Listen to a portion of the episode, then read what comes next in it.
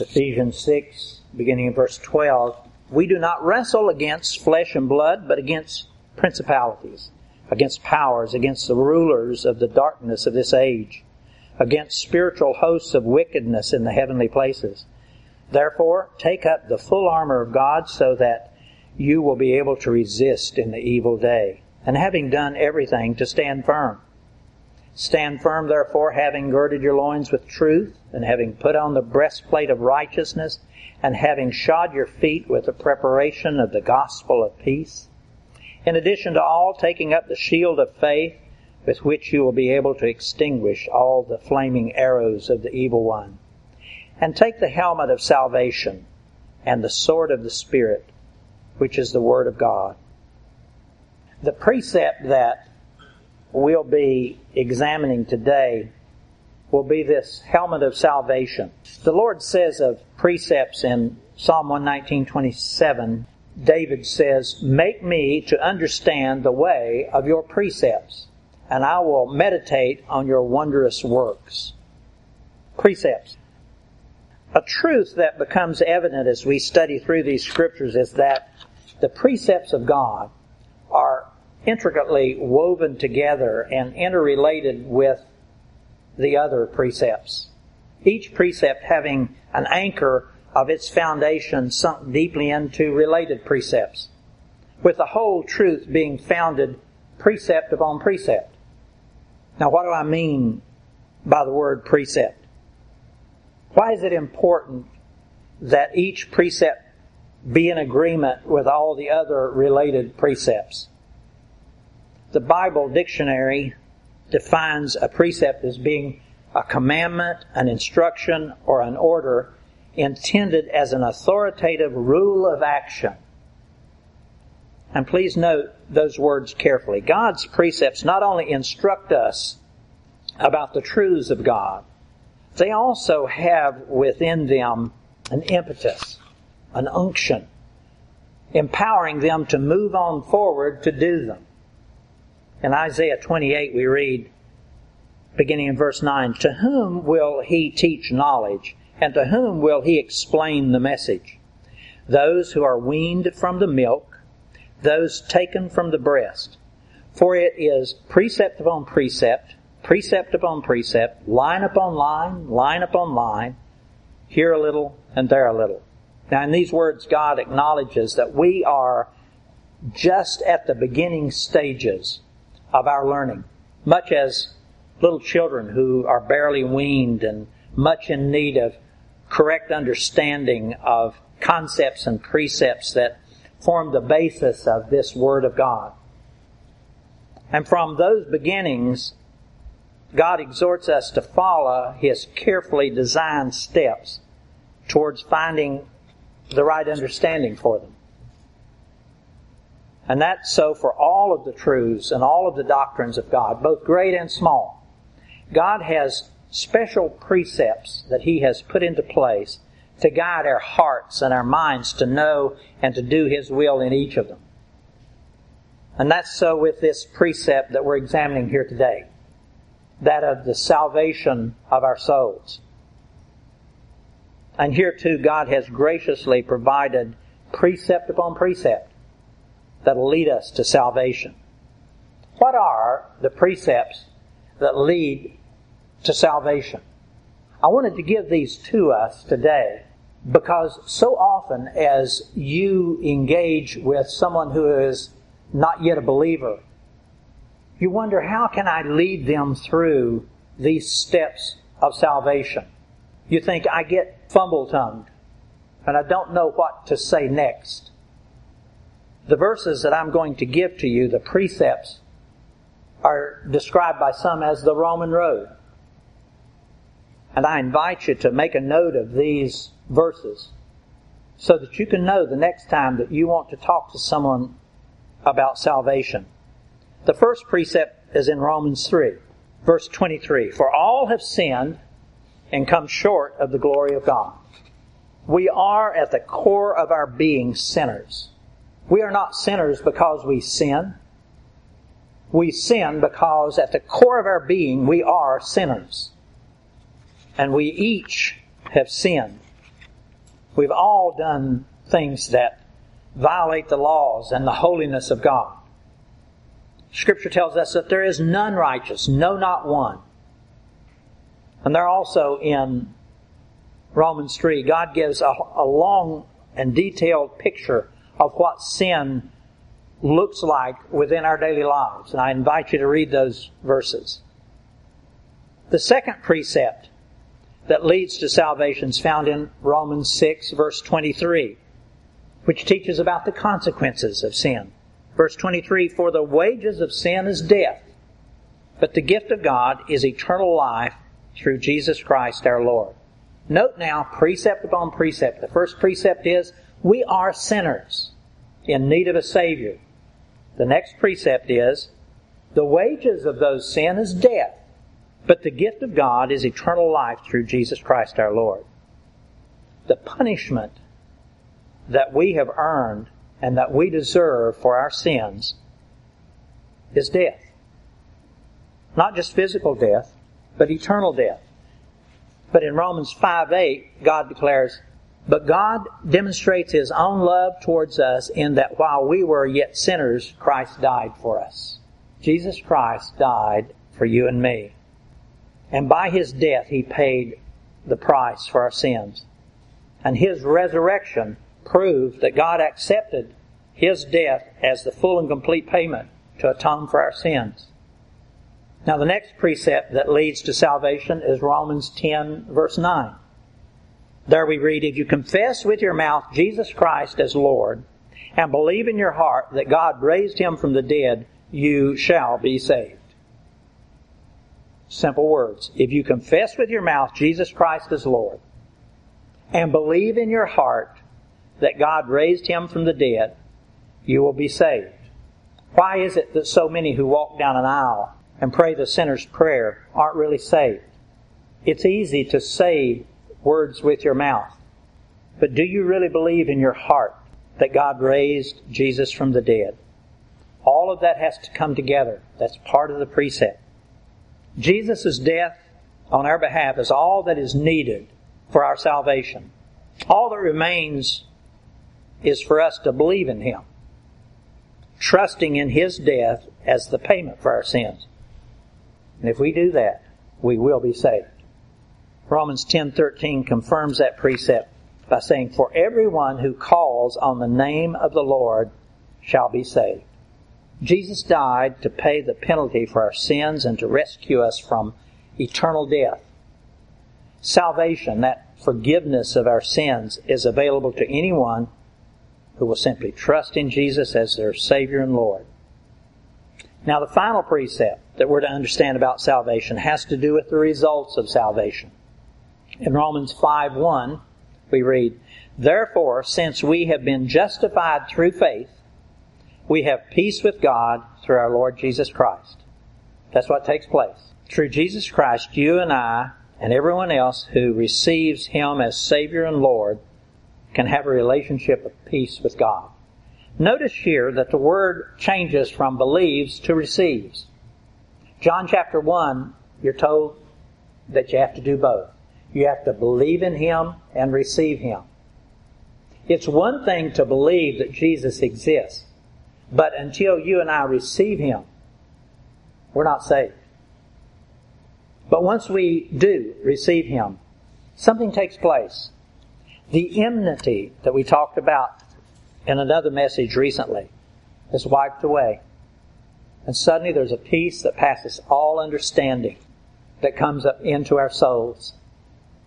All of life changes. Then in Romans 8 1, we read, Therefore there is now no condemnation for those who are in Christ Jesus. The debt's been paid in full. There is now no condemnation because of Jesus' death on our behalf we'll never be condemned for our sins. Our debt has been paid in full. You'll recall that as Jesus hung there on the cross, when he cried out, It is finished. That's what he was saying. Paid in full. Those are the same words. And then to further confirm this precept, or all of these precepts, in Romans 8, we read, this is verse 38 and 39. For I am convinced that neither death nor life, nor angels nor demons, neither the present nor the future, nor any powers, nor any height or depth, nor anything else in all of creation will be able to separate us from the love of God that is in Christ Jesus our Lord. Once we have taken all of these steps, nothing can then separate us from Christ. Now this is the way that God teaches precept upon precept, line upon line, and this is exactly the manner of teaching that we find in these instructions regarding the full armor of God. Clearly and plainly given, item by item, precept upon precept, line upon line. First we're told why we need the, the protection that's found in the armor of God. Why do we? He says, because the day is evil. You have no choice in that. As you walk through your day, every day, it is evil. Evil permeates every part of it. And as part of that evil, we have those enemies that live within the spirit world who continually reach over from their realm into ours and they attack us. And on our own, we have no good defense against them. The armor of God is our only protection, our only protection. Then God begins to instruct after He has said why we need this protection he begins to instruct us on how we are to put on his protective armor. First, we put on the precept of truth, then the precept of God's imputed righteousness, and then the precept of the gospel of peace, and then the precept of the shield of faith, and now here today, the precept of salvation. All intended to lead and to guide and to urge us on into God's loving plan of salvation and eternal life. Again, why does God find need to instruct us in this manner? Precept upon precept, line upon line. Our childish hearts are slow of learning and slow of understanding. But recall that also involved in precepts is an unction that prods us on, stirs us, urges us to move on ahead with this salvation and with this protection. That's so with all of these precepts involving the full armor of God. That's why it's put together in the way that it is. Look again at this armor. We began with the girding of our loins with truth. Christ himself being truth itself. He said, I am the truth. And then we put on this breastplate of righteousness. And if you'll recall as we studied that, this breastplate of righteousness has the righteousness of Christ imputed into it. And then we shod our feet with the preparation of the gospel of peace. We put on those special shoes that would not allow us in any way to be moved backwards. Sunk deeply into this foundation of the gospel. And then we took up the shield of faith to extinguish those flaming darts of the evil one. Christ himself becomes our shield, our protector. Now today we're to put on this helmet of salvation. And the very name Jesus, the very name Jesus signifies salvation. In Matthew 1, even before Jesus was born, the angel told Joseph, he said, Joseph, son of David, do not be afraid to take Mary as your wife, for the child who has been conceived in her is of the Holy Spirit. She will bear a son, and you shall call his name Jesus. And listen, for he will save his people from their sins. Again, all of the precepts regarding Christ himself are closely joined with other precepts. And then also can be seen clearly to be the same as these various garments within the full armor of God, illustrating this necessity that we put on the whole armor of God instead of just select pieces of it. And yes, simple logic would tell us that it would be far better for us to put on the whole armor of God, wearing every piece of it, but understanding these precepts. I want to say it again. Understanding the precepts behind such logic will help you and I to better reach for and to put on that armor every day. If we don't understand the precepts behind it, we're not even going to think clearly enough to put on this armor each day. Now again, here today we're told to put on the helmet of salvation. And I love the imagery that God gives because I am a visual thinker. This imagery prompts my mind to visualize God's precept for this purpose. Now, at first reading about putting on the helmet of salvation, my mind immediately went to the simplest meaning for putting on the helmet of salvation, and that of first believing in Christ and receiving Him as Savior and Lord. And that certainly is absolutely the very first requirement. However, Bible scholars point out that salvation, the term that we use for salvation, actually has three distinct stages to it. Yes, we are initially saved when we first receive Christ as our Savior. But then, in Philippians 2, we read about our salvation being an ongoing process. Not just that one time when we, when we bowed the knee and received Christ, but salvation is also an ongoing process. Philippians 2:12 Work out your own salvation with fear and trembling for it is God who works within you to will and to do according to his good pleasure. It's an ongoing process in our daily life, every day, all through the day. And that process will not be finally completed until the last day, the very last day, when we'll be with Christ in heaven. In Romans 13:11 we read about that future aspect of salvation.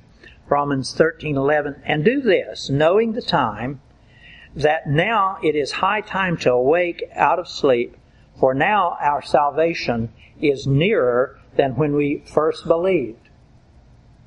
Note those words. We first believed and received salvation, but now our salvation is nearer than when we first believed. God gives that future aspect to salvation. And so, as one Bible scholar put it, salvation is a process which begins when a person first becomes a Christian, then continues through the rest of his life, which concludes on the last day. This scholar says, that definition allows a faithful Christian to embrace all three of the aspects of salvation which are given in the Bible, saying, I have been saved, I am being saved, and I will be saved. As to this precept of putting on the helmet of salvation, the Bible commentator John MacArthur tells us that before a person can actually put on any one part of the armor of God, and this part of the armor of God is well down the list. It's fifth in the list. In order for us to put on any part of the armor of God, we have to have already received the initial salvation of our souls. And so because of that, rather than the helmet of salvation that's being spoken of here being an initial call to salvation, what God is talking about here is it is a part, this helmet of salvation is a part of that ongoing process of salvation, the working out of our salvation with fear and trembling. And that belief is further borne out by the instruction that we've been reading here in these words to put on the full armor of God as a daily reminder to put on the full armor of God each day, working out all the matters of salvation within our families, within our workplaces, within all of those contacts that we will have all throughout our day. Because each day, as we go into each of those circumstances, whether it be in our family, in our workplace, in our neighborhoods, we're going to expose ourselves to the opportunities for the evil one to launch their attacks against us. Recall we spoke of that last week in the way that they can launch their fiery darts, their flaming arrows at us. And so we continually need to be putting on that full armor of God. So then, in response to this understanding of the meaning of salvation, about it being, yes, one time, but also an ongoing process, and then one that will take place when we go to be with Christ. I need to ask you all, though, if there be anyone in here who has not fully received Christ as their Savior and Lord in that initial salvation, you have to understand something.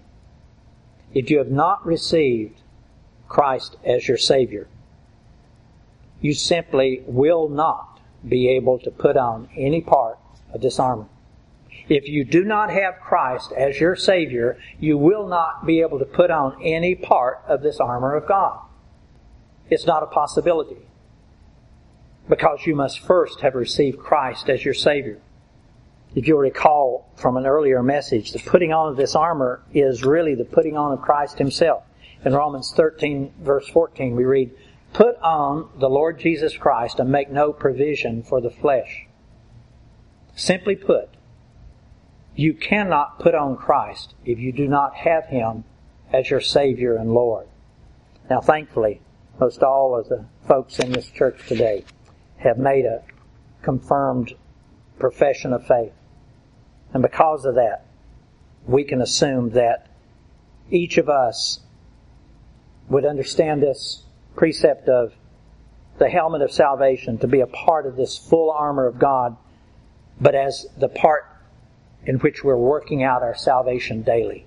That as we get up in the morning, that we put on this helmet of salvation as we walk through the day.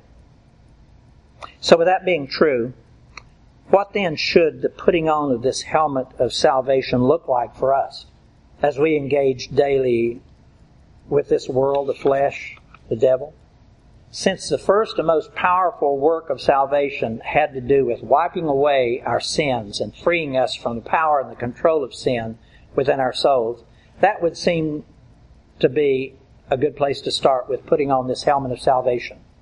One of the difficulties that we've talked about here often is that when we step across that threshold into salvation, there is a residue of our old sin nature that still lingers within most of our habits, most of our behaviors, the words that we say, the expressions that we use, the people that we hang out with. And they continually reach to draw us back into our old ways. And so that's a good place to start. Because it's within those conditions and it's during those temptations that our three enemies, the world, the flesh, and the devil, are most effective. You know, before we were saved, I know it was true with me, before I was saved, I became so accustomed to willingly taking part in the ways of the world. As unbelievers, we really do enjoy sin. We enjoy all those things that we do. All those habits, all those behaviors. We get so self-centered that we don't even know that we're self-centered. We get so selfish in the way that we think that we don't even know that we're selfish. We have such pride. We believe that we're right about everything. We tell lies. You know, lying is one of the chief sins that is condemned in Scripture. We do it all the time. And we bring those lies into this new relationship with Christ. We bring deceit. Are you deceitful? When you have an occasion to argue a point, do you bring up things that are really not true just to support your argument? We bring other things, drugs and alcohol and on and on, into this new relationship with Christ. So that's where you and I need to begin with this helmet of salvation. Why do we need to know the precepts that led up to where we are now? It's because we have to be intentional in each of those because they are so interrelated. All of those precepts of our salvation and now of the armor of God are so interrelated, woven together. And now you and I need to put on this helmet of salvation by working it out in the difficult moments of our daily life. When those matters come up to us, when we're tempted to do those different things that we used to do so freely, beginning first in our homes. That's where we do most of our lying and deceiving and, and uh, self-centeredness and pride. It needs to begin in our families. Then as we go on out into to our workplaces, into our neighborhoods, and all those other encounters that we have. Let me say to you, those are the testing grounds of our faith, of our salvation, the temptations abounding there, drawing us back into those old habits and behaviors. Please do think about these words as you go through this next week and see if what I'm saying is not true. You're going to be drawn right back into some of those old habits that you had before. But what you and I need to do is go back daily maybe even several times a day, and rehearse these precepts that we've learned about salvation. And then as we obediently begin to follow those precepts step by step, the protection of this armor will suddenly start to be of help to us. Will start to protect us. And yes, the temptations will always be there. They'll always be there. That's what the devil does. That's what demonic beings do in your and my life all day, every day. They tempt. But because of our salvation, you and I have been set completely free from the power and the control of sin that is within us, comes from the world and the flesh, the devil. Our daily life will really begin to show a difference. We'll begin to be able to walk freely through so many of those sinful circumstances of our day and not be touched by it. Not be touched by it. Wouldn't that be so wonderful? It's not an easy path to walk, no. But thanks be to God because we are saved, because we do have this salvation and have the presence of Christ living within us. We are fully and completely able to do it. Let me close with these words from John chapter 8 about the power and the control that we have been set free from. John chapter 8 verse 31, Jesus said, If you abide in my word, you are truly my disciples, and you will know the truth, and the truth will set you free. In verse 36, so if the Son shall set you free, you shall be free indeed. Praise the Lord. Let's pray.